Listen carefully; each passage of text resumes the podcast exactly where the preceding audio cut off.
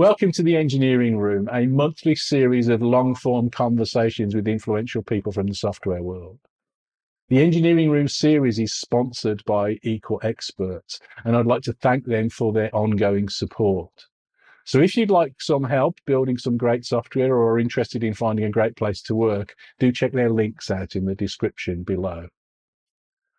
I first heard about the work of our guest today as a result of his best-selling book, Your Code as a Crime Scene. You have to admit that's a fantastic, intriguing title for a book.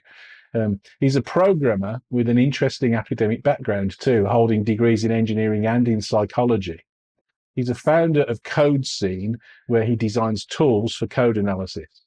He's also the author of multiple technical books and a speaker on the international conference circuit. Please welcome our guest for today, Adam Tornhill. Welcome, Adam. Thank you very much, Dave. Great to be here. I'm looking forward to our conversation. As I said, I was always intrigued by the title initially of your book, Code as a Crime Scene, and then some of the ideas in it. And I saw you recently, not very long ago, end of last year, actually, speaking at a conference where you were talking about some of this in more detail, which kind of reminded me of what an interesting topic this is. So can you explain a little bit what you mean by treating your code like a crime scene? Yeah, sure. I'd be happy to do that. And I have to start and travel a little bit back in time because... You know, when I started to work professionally as a programmer, I already had some programming experience, but I still kind of found that once I joined these larger companies, I found that software development at scale is a very, very different thing compared to what I had been doing before, right? Yeah. And in particular, I found it was really, really hard to reason about large code bases. So that's when I decided to kind of go into psychology. And my plan originally was just to do like an introductory course because... I kind of thought that psychology should have a lot to offer to us as engineers, because psychology is very much about we think, reason, and solve problems. And it turns out that psychology is really, really fun. So I planned to spend 1 year there, but I actually spent 6 years at the university and eventually took my master degree, right? And at the same time, I was kind of fortunate to work as a software developer. So that gave me so many opportunities to take what I learned in psychology and kind of, you know, apply it to my day job. And Code as a Crime Scene kind of came from that intersection. So at that point in time, I did some work for a company, and they were really, really struggling with the software delivery. They were really, really slow. And there was a huge pressure of delivering stuff quicker. And somehow it turned out to be like my responsibility because I was hired as the technical leader on that project. And I found it really hard to do. So I tried a bunch of these traditional approaches like static analysis tools, tried to identify the worst bottleneck, looked at the value streams and that kind of stuff. But I kind of found that it was so hard to communicate around something as deeply technical as code. So at the same time, I was in the middle of my psychology studies and I took this course in forensic psychology and learned about something really, really fascinating called geographical offender profiling. So I'm not sure. Have you heard about that, Dave, before? I have. I watched a documentary about it a few years ago. It's an interesting topic. So the thing that I was seeing, if I'm remembering this correctly and talking about the same thing, these people were using geographic profiling of crimes in order to be able to predict where crimes might occur. Yeah, exactly. So they. What you do is basically that you consider each crime scene, its geographical location, as a center of gravity, because you know there has to be an overlap in time and space between offender and a victim, right? So yeah. The crime scenes carry information, and then you simply weight them together mathematically and project that on a map. And now you get what offender profilers call a hotspot, right? And that's the area with the largest probability that the offender will have their home base there.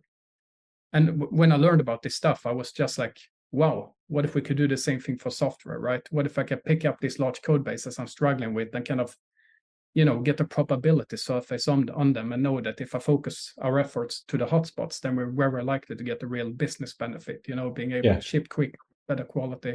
So that's where it kind of started. And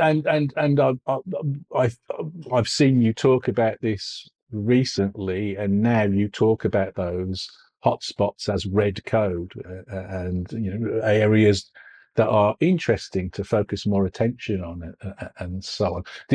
Was that something that you came to immediately, that idea of code health, or was that something that you, and being able to highlight it, visually, or was that something that, I don't know, you iterated over and came to more slowly, but it was just the core idea of the geographical analysis that started off? So code health actually came much later. So I started to do this work like maybe 12, 13 years ago with the hotspots, and I found it super useful. And I put a lot of effort into how can we visualize these hotspots? How can we build maps over the software, right, where you see the hotspots? Yeah. The idea here was that we just use that to kind of simplify our communication, right? And use the hotspots to help us focus our attention to where it's likely to be needed the most. Cool. So sorry, I interrupted. Yeah, no, sorry, please go ahead. I was just intrigued about, so where did you start off in trying to differentiate? If code health came later, where did you start with trying to identify the hotspot? So what I did with the hotspot was that I based, in the first iterations, I based them purely on behavioral data of how we as developers interact with the code we're building.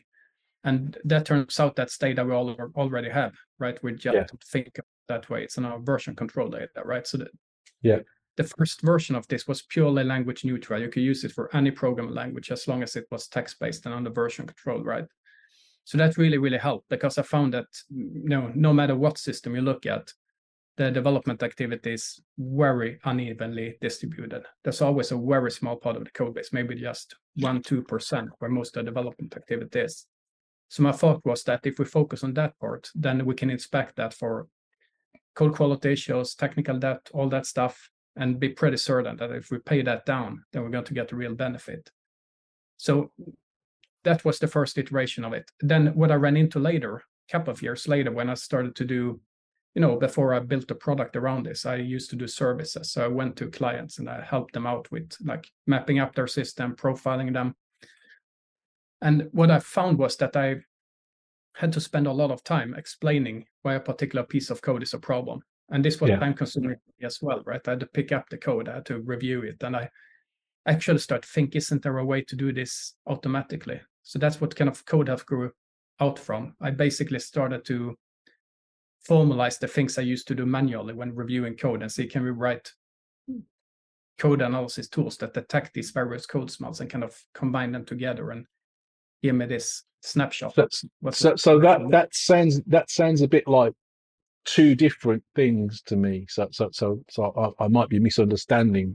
So the first part where you started sounded a little bit like traffic analysis. Is the old code breakers used to, they couldn't break the code, but they could learn a lot just by analyzing how communicate the flow of communication. So you're kind of looking at the traffic analysis through analyzing the commit history essentially, but then you're adding on the sorts of metrics for the health of the code as well. Is that correct? Yes, that's correct. So it's basically two different perspectives that we need to combine if we ever want to manage tech debt. And the reason I say this is because if you look at traditional static analysis, I mean, that's where I started, right? The main problem with that is that it completely lacks context, right? Yeah. So I might put it on an existing code base and I end up with like 5,000 major findings, and there's no clear priority between these findings, right? But you still need to have that quality perspective. We need to separate the good from the bad code, right? But then we need another perspective, the relevance perspective, and this is what I think hotspots offer. So I'm just trying to tease out the detail of the meaning of this for my own understanding. The static code analysis approach, tells you this piece of code is a problem, but that doesn't mean that that's sensible piece of code to work on. It might be working and nobody's touched it for years, and it doesn't matter that it's a problem because it works. Exactly. That's a very good summary. So what I'm saying is basically that just because a piece of code lacks in quality, that doesn't mean it's an immediate problem, right? Yeah. Something there's want to know about, but yeah. I remember reading some analysis years and years ago. I think somebody was trying out some code analysis tools against the, it might have been the Unix code base rather than the Linux code base then, but there was this one bit that didn't fit, because they were looking at this, and they were doing something similar to what you're doing, but not as sophisticated, I think. But there was this one bit that had huge cyclomatic complexity. It was a really nasty piece of code, but nobody ever touched it, and that was because everybody was scared, and it worked, so nobody touched it.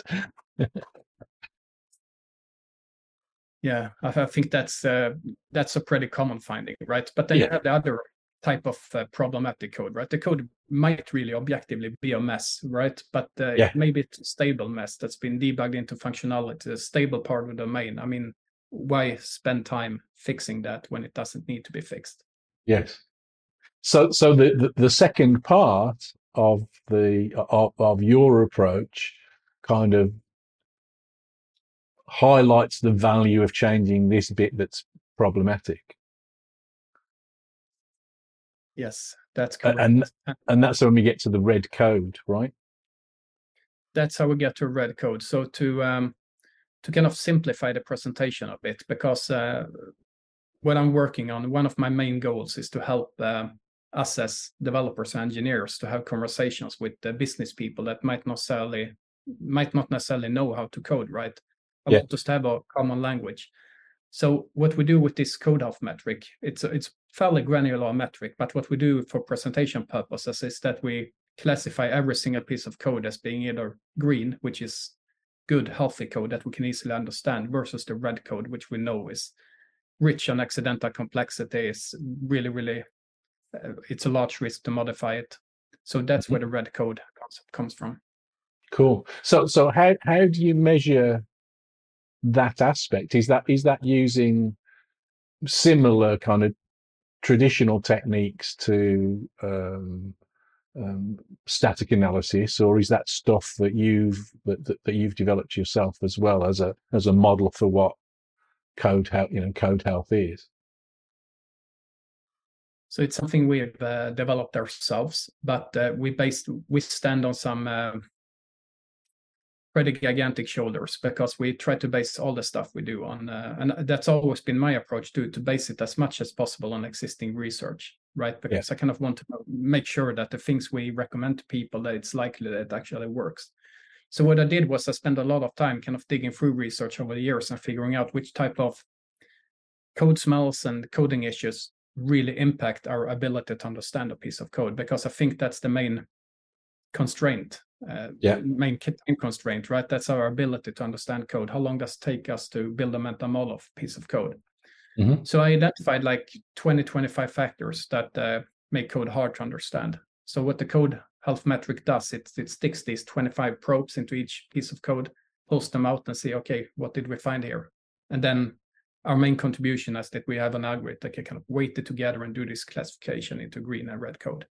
Right. So could you just give us an example or two of the kinds of measures that you would use to verify the health of the code? Yeah, I'd be happy to. So in general, we do this detection at three different levels: the module level, class level, function level, and then implementation level. And at the module level, you have classic things like low cohesion, right? The module does too many things. You have stuffed too many business responsibility into it. Yeah. And that's a problem, because it's, of course, hard to understand the code, because you need to understand all these different concepts. And it also kind of puts you at risk for things like unexpected feature interactions, which are some of the most nasty bugs you can have. So what sorts of techniques do you use to measure poor cohesion? So we use a version of, there is this, it's a pretty standardized metric. It's called LCOM4, which I think stands for lack of cohesion metric. And 4 simply indicates that this is a really, really hard problem. So it's like the 4th iteration of it. Yeah. So we have an adapted version of that we use. Cool. Yeah. the way it works under the hood is simply that you try to identify, given a set of functions inside a class, you try to identify various subgraphs, like, okay, these functions seem to belong together. They're modeling the same concept. Perhaps they call each other, perhaps they use the same data. And then you really want everything to kind of solve the same problem and belong together. Yeah. So yeah, that when you mentioned that, when my head started going down there, I was thinking of trying to identify the behavioral interaction with different bits of data, and I could imagine you'd be little localized parts of a nasty piece of code, being all over the map with that kind of thing, but good code looking neat and tidy. Yeah, makes sense.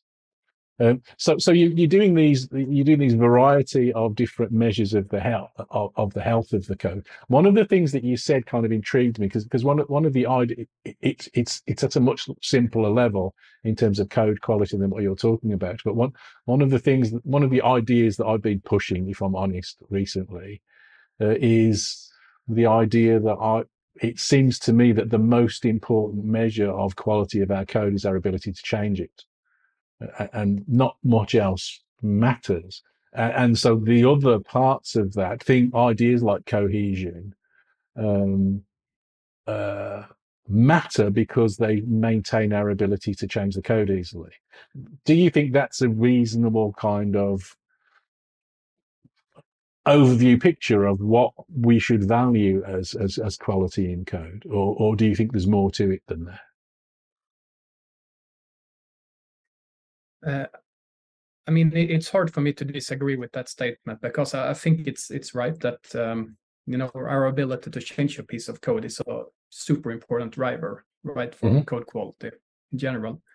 I think there might be a bit more to it, because there is this wonderful book by Robert Glass called Facts and Fallacies of Software Engineering, an old book, but still one of my favorites. And he kind of has this 60-60 rule that I've been referring to over the years, where it says that 60% of your work is making modifications to existing code.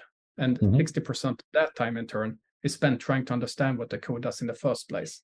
Yeah. So that kind of enforces your point that, yeah, the ability to change is important, but I also think that the way you optimize for change is by making the code as easy to understand as possible, because that's where we spend most of our time. So to me, we want to optimize any aspect of code. We should optimize for ease of understanding. That's where the big win is. I certainly wouldn't disagree with that. I guess the analysis that I make is that the reason why ease of understanding matters is because it makes it easy to change the code.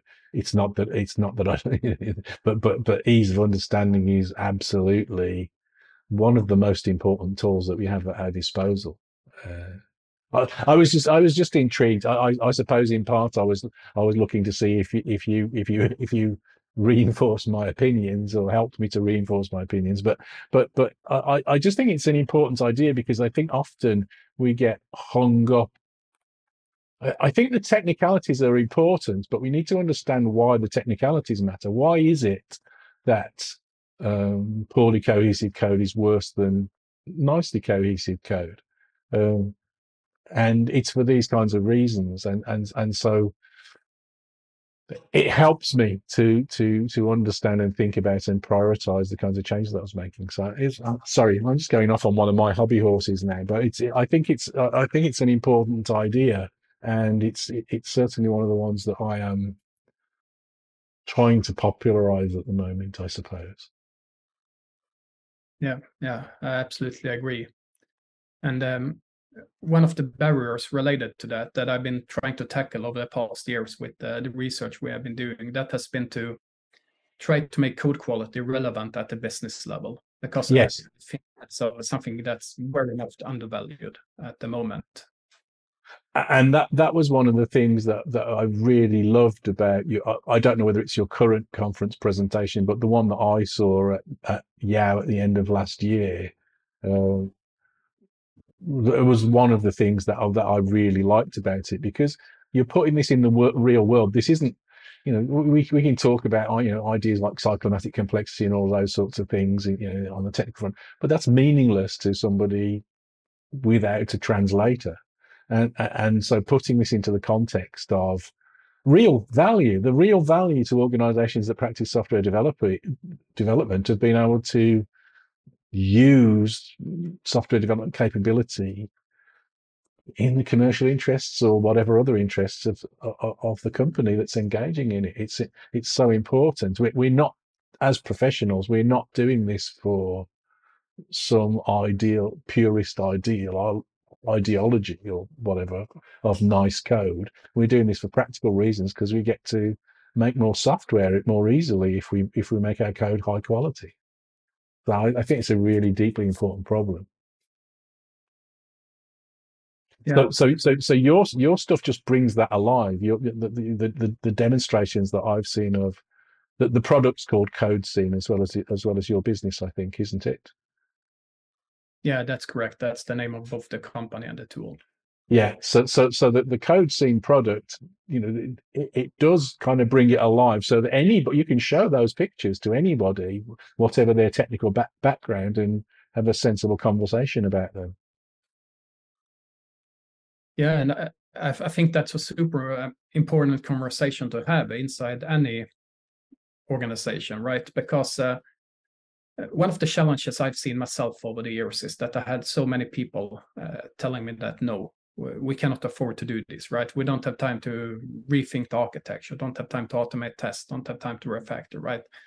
So somehow there is this, I would like to say it's a perceived misconception that there is some kind of trade-off between speed and quality, right? We can either go very fast, we can go well, but it will slow us down. And the data we have been collecting and the research we have been doing, and I think this is very much supported and in alignment with the DORA research, right? That yes, there really is no such trade-off. I mean, the opposite is true, right? We see that the companies that manage to move with high quality, they also can deliver in much shorter development cycles, can ship much, much more. So there is no such trade-off. Yeah, and you know, I was delighted when DORA first showed that, and your work, you know, reinforces that message too, because subjectively that's always been, you know, my opinion is that the reason why quality matters in code is because it allows us to build more software. It allows us to, you know, it allows us to go faster fundamentally. It's, you know, from a commercial point of view, once again, this ought to matter to every software development organization, because that's, it seems obvious, it seems very obvious, I suppose, with the benefit of hindsight. And it's really nice to have this more scientific backing of studies like yours and the DORA measures. But it seems fairly obvious that if you build crap software this week, you're going to go slower next week because you're fixing all the problems that you introduced last week. It's just crazy. So it's certainly been my own subjective experience that the best teams that I've worked on not only built the best software but also went a lot faster than other teams. There just doesn't seem to be a distinction between those, and I think that's just one of those myths that surrounds our industry. And we've kind of built up structures and project management disciplines and all kinds of things around that mythology. It's a problem. Yeah, I agree. I think it's a very destructive myth, and I think part of the problem is that software is a very abstract thing, right? It lacks visibility. Yeah.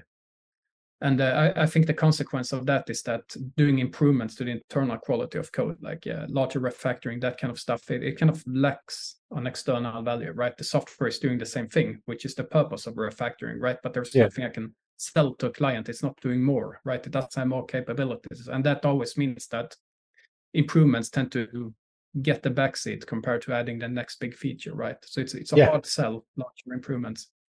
Yeah, and people, I think we're all kind of products of an industrial civilization. You know, sort of, you know, we grew up with people building cars on or widgets or whatever on production lines, and so we have that kind of manufacturing meme planted deeply in our psyche. But software development is not about manufacturing in the slightest aspect. It's a very, very, very different kind of thing, and manufacturing techniques don't work. So you know, I think it's interesting. Well, let's get back on topic of the thing that we're talking about, your stuff, rather than me just philosophizing for a minute. But I one of the things that you said early on about when you decided that you wanted to start off studying psychology was that you thought that might give you insight. I found that interesting, and one of the things that I don't know if I can pull this out very easily, but there seems to be a link there with that idea and your very visual approach in terms of presenting the information in a consumable way. I've always had a very strong appeal to strong visualization of information, and I think deeply that's what your software does. Is it's got a very strong, straightforward but strong visual impact when you see it being used. Can you describe that a little bit more, and maybe, you know, sort of just tell us a little bit about some of the things that you've been able to see that are unexpected from that kind, using those kinds of visualization techniques? Yeah, that's right. So CodeScene and my work in general is where we have on visualizations, and that's because the human brain, in particular the visual part of it, is really the most powerful pattern detector we have in the known universe, right? And it kind of still amazes me. I've been using these techniques for a decade now, but it still amazes me how quickly I can get insights into a code base. So just to give you an example, just yesterday, I had a look at a new code base. It's like roughly 500,000 lines of code. So I would say a mid-sized code base. And I know that if I would try to approach this from just the code, it would probably take me months before I was even vaguely familiar with that system. Mm-hmm. What I do now is I put it through CodeScene. I look at visualization. So CodeScene visualizes it like a map. I can see the folder structure. I can see the various files visualized. And then we use color to kind of highlight the things that I need to focus my attention on. So in less than a minute, of course, I'm fairly used to reading these visualizations, right? But in less than a minute, I can immediately tell if this code base has technical debt or not, if it's a major concern. And I can also tell in what direction that's moving. Is the system getting better or worse over time? So, and that's really just for the start of it. That's the technical side of it. And there's a whole set of visualizations to uncover, like what I call the social side of code, but that's a slightly different topic. Mm-hmm. So you get this visualization, and then what comes next? That's going to highlight areas that we can most profitably work on. Yeah, it's going either to tell you that, okay, yeah, everything is okay here, just keep up the good, and that's actually a very rare outcome, right? But it happens every now and then. Some people doing an excellent job on these aspects. But what it will do otherwise, it will tell you that yes, you have some severe code quality problems. It will tell you exactly where they are. It will tell you what they are, and it will also tell you what you should do about it. And the most important thing is that all of these issues are then prioritized based on how you actually work with the code. So like we talked about earlier in this conversation, if you have a piece of code that lacks in quality, but it's a stable part of the code, then CodeScene is going to tell you about it, because it's important to know about these potential long-term risks. If you have a plan to do something here, you should know about this, right? But it will also tell you that, okay, these are the parts of the code. You might have less severe problems here objectively, but these parts have a higher interest because you work on those parts all the time. So yeah, it's going to give you like a prioritized list. That's basically a starting point. So in one of your talks, I think I saw you talking about this aspect as prioritizing technical debt and using something called Lehman's Law to manage this. Could you just dig into that a little bit more deeply and explain that to us? Yeah, sure. So Lehman's Law of Software Evolution. It's a super interesting paper, and there are two laws there in particular that I tend to refer to because they kind of capture the essence of software development to me. And the first law is the law of continuing change, which claims that a software system will have to be changed and modified, otherwise it will become less attractive and less useful over time, right? And yeah, I think we have all seen that, right? None of us has an empty backlog. So successful software will evolve. But that's in stark contrast to the second law of software evolution, which is the law of increasing complexity. And this law says that when our system evolves, its complexity will increase unless we actively, very actively work to reduce it. Mm-hmm. And there is, of course, a conflict between these two laws, because if I allow the complexity to just increase, it's going to be even harder to respond to change, right? So this is a really, really vicious circle that I see a lot of companies end up in. Yeah, and you end up, yeah, we even have words for these systems, big balls of mud, legacy systems, those sorts of things. We end up in those unpleasant positions. So the visualization of the hotspots gives us a route out by focusing our attention on the technical debt that's more profitable for us to pay back. Is that a reasonable summary? That's a reasonable summary. And what you then do is that you can actually, I mean, you can either use that to kind of focus your work and start to act upon that, or you can even, using the data I talked about earlier, you can even, if you need to, you can even build a business case for that improvement, right? Because there will be a business benefit. If you take some red code, make it green, you can actually estimate how many fewer defects you're going to have, how much quicker you're going to be able to iterate on that part of the code. And that's something I personally find interesting. So how do you identify the nature of the costs that you're incurring? In order to make that kind of case, presumably you've got to be able to point to and say, this is costing you X because of, this property of the code, or this bit of red code here. How do you start to paint that picture? So we have like a statistical model that kind of came out of our research, where we know that if you have red code, on average it's going to take you twice as long to implement something in that code. We also know that the risk it will take 10 times longer is pretty high, right? There's a huge uncertainty, which makes it really hard to kind of guesstimate those part of the code. And we also know that red code on average has 15 times more defects, right? So we can use that same model to kind of reason about this backwards. If I manage to take a piece of red code, I refactor it and make it green, then I would expect to be twice as quick for all the stuff I have planned in my roadmap that touches that area. I would be able to reduce the uncertainty in my estimates, and I would definitely have fewer defects. And this is something that you can actually measure and visualize and see that it actually happens.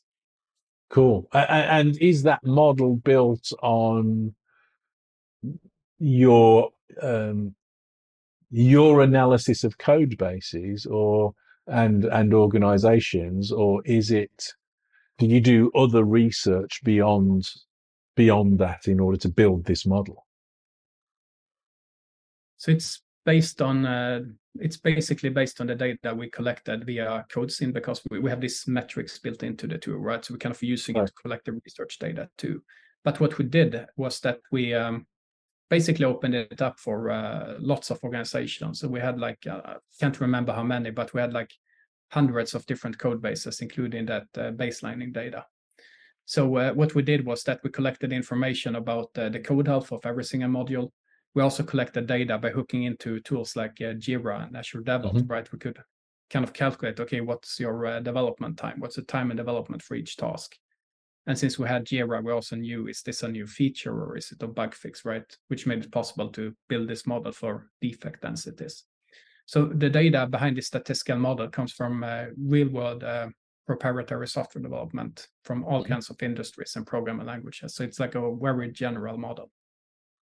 Cool. And so now you've got this, as you said, a predictive model that you can kind of use to back up those conversations that you were talking about. Yeah. Another, I interrupted you. Go ahead.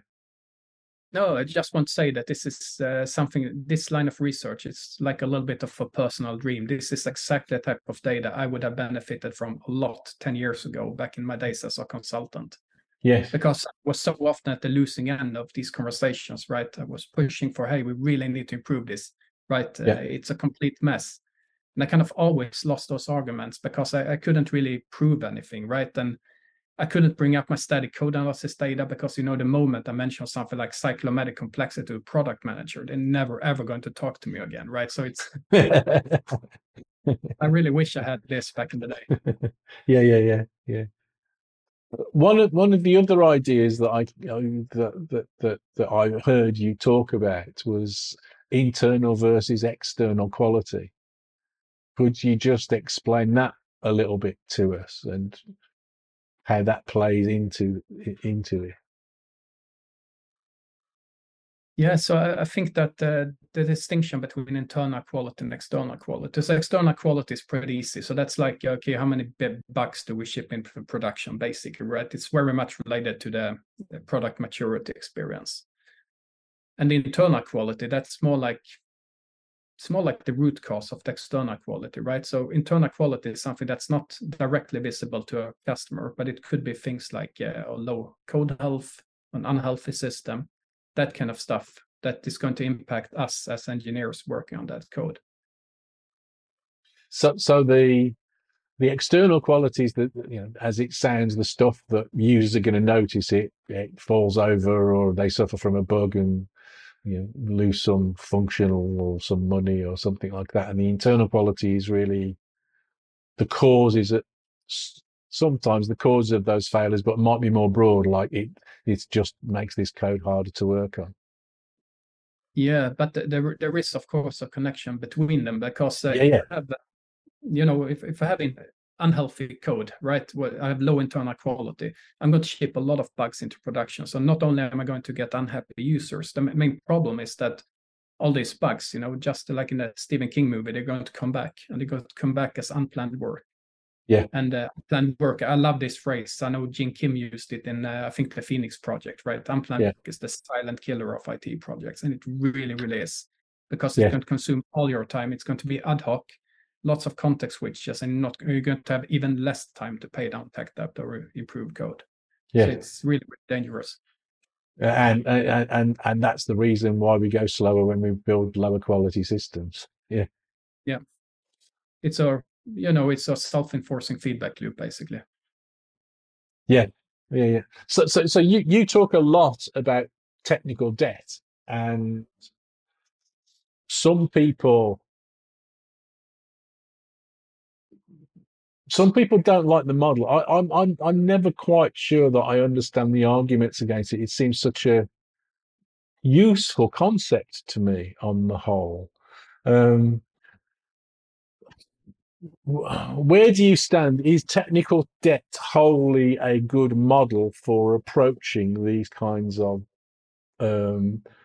problems, or do we have to be cautious around it? Are there ways in which we can accidentally misuse it and misinterpret what it means or misread the signals, do you think? So I personally find that it's still a useful metaphor, and I'm using it quite a lot. What I think is that quite often we're misusing technical debt to mean any bad code or any problem in general, right? That's not necessarily technical debt.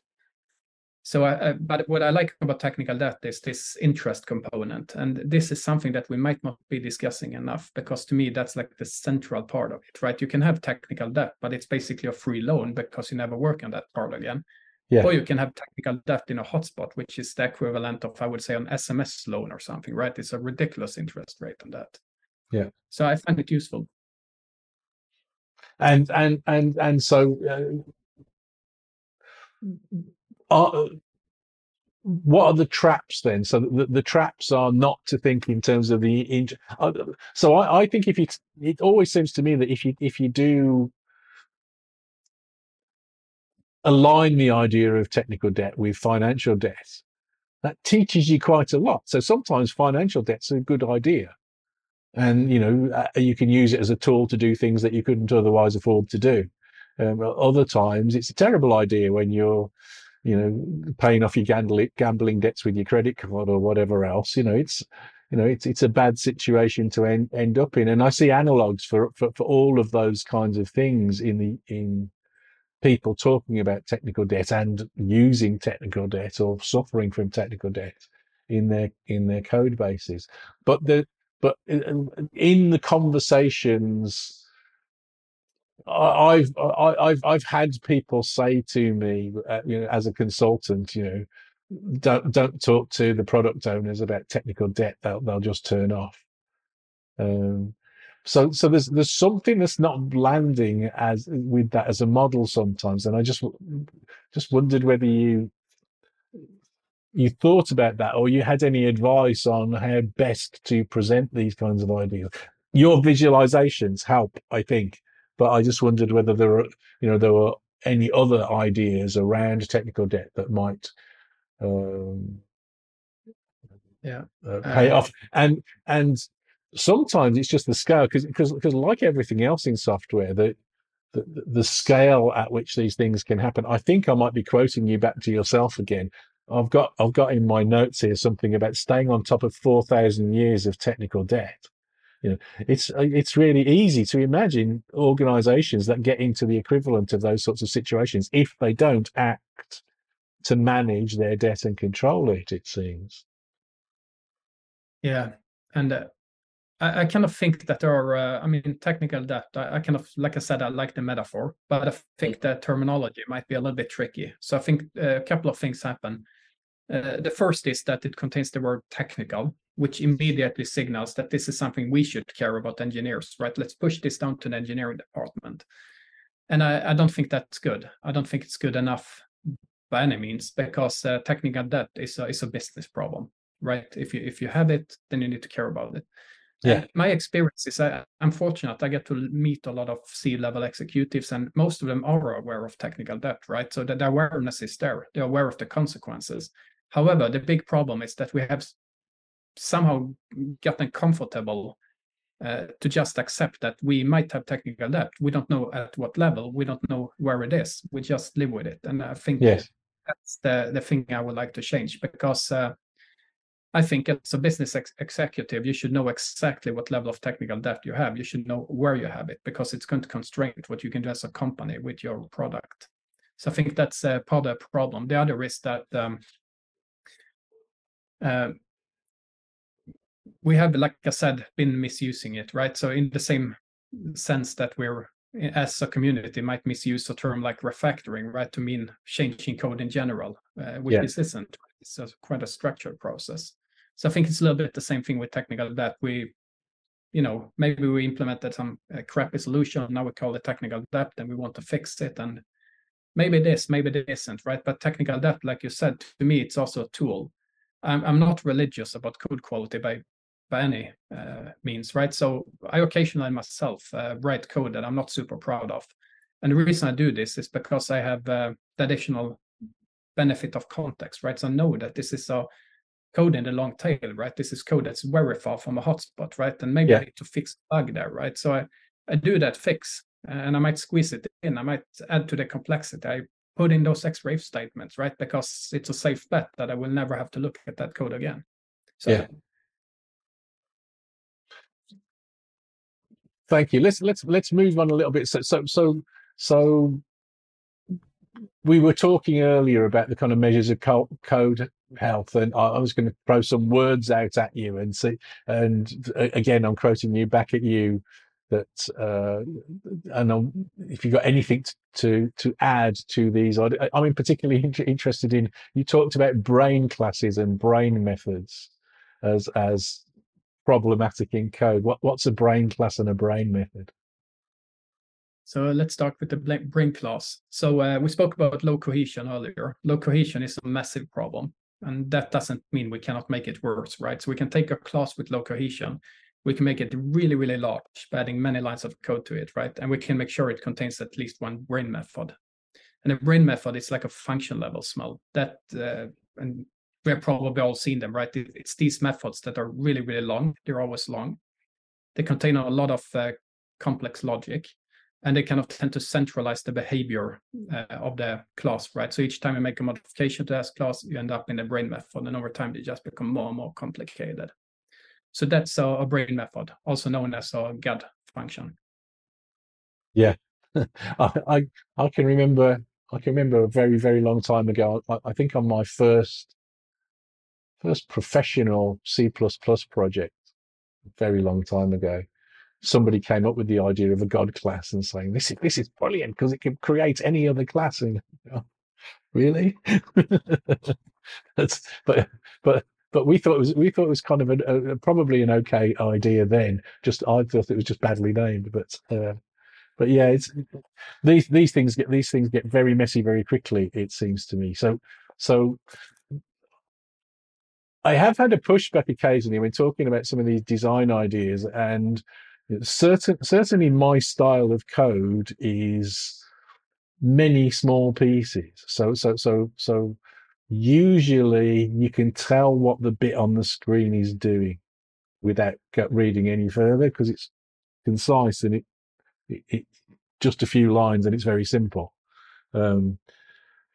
Mostly that's the case. Occasionally I might incur some debt like you for some tactical reasons, but usually that's what my code looks like. And one of the criticisms that I've had of that style of code is that it's got such a big surface area. But I was talking to Michael Feathers about this, and he said something that I liked, which was that's just the surface area of the problem, that the code should be representing the problem so that you can see the problem in small pieces individually.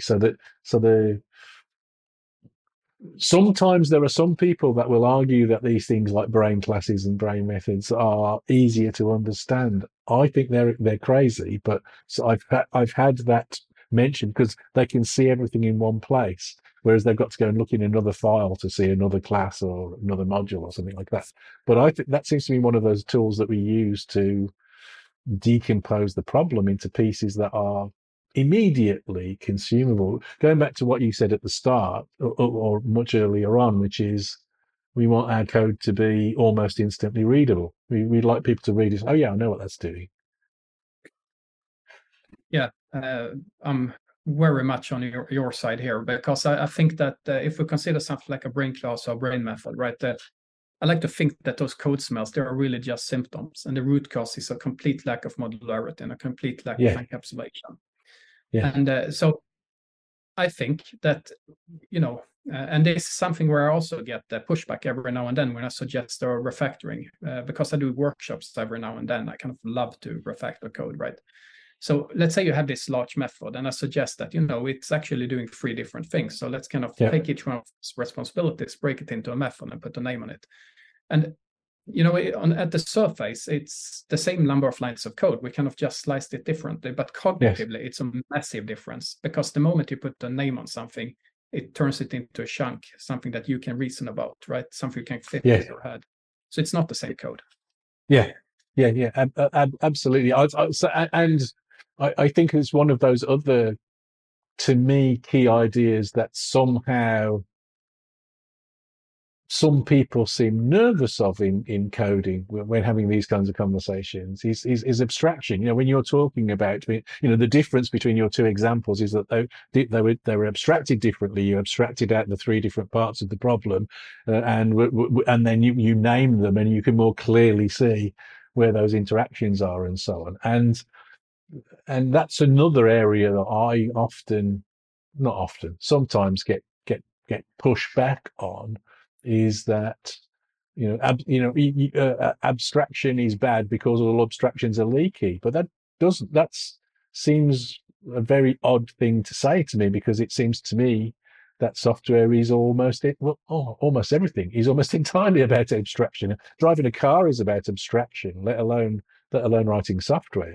So it seems to me these kind of fundamentals are fundamental.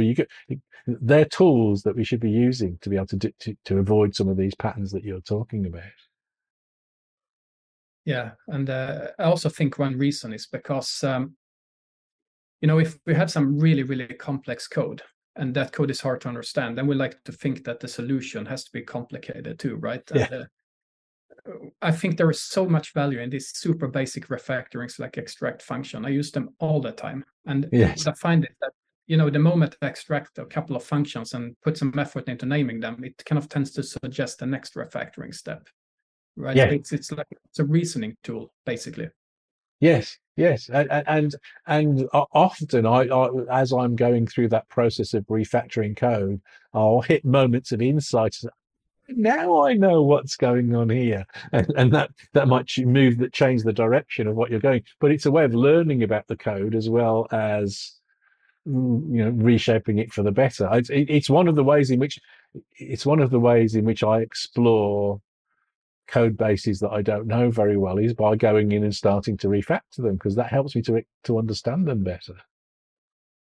Yeah, definitely. It's a powerful tool. And I kind of learned that, you know, when I went into psychology to kind of understand why it's so hard to write code, one of the first things that surprised me is that we're actually capable of writing any code at all, because it just shouldn't be possible, right? The human brain is actually way too limited. We have all these cognitive bottlenecks.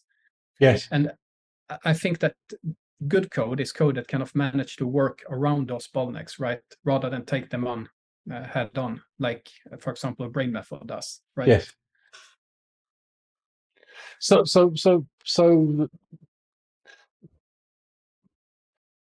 I don't know whether this is an unfair question, but could you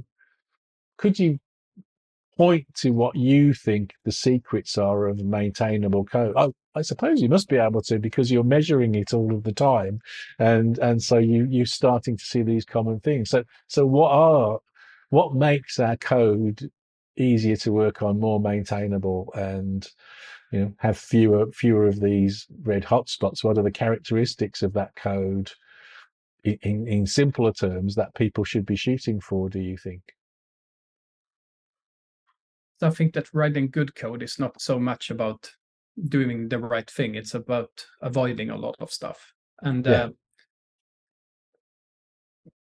one of the things you should definitely avoid is to have lots of conditionals, because each one of these conditionals, they basically represent a state, right, that you need to keep in your head. And in our head, we can keep maybe 3-4 things and actively reason about them, right?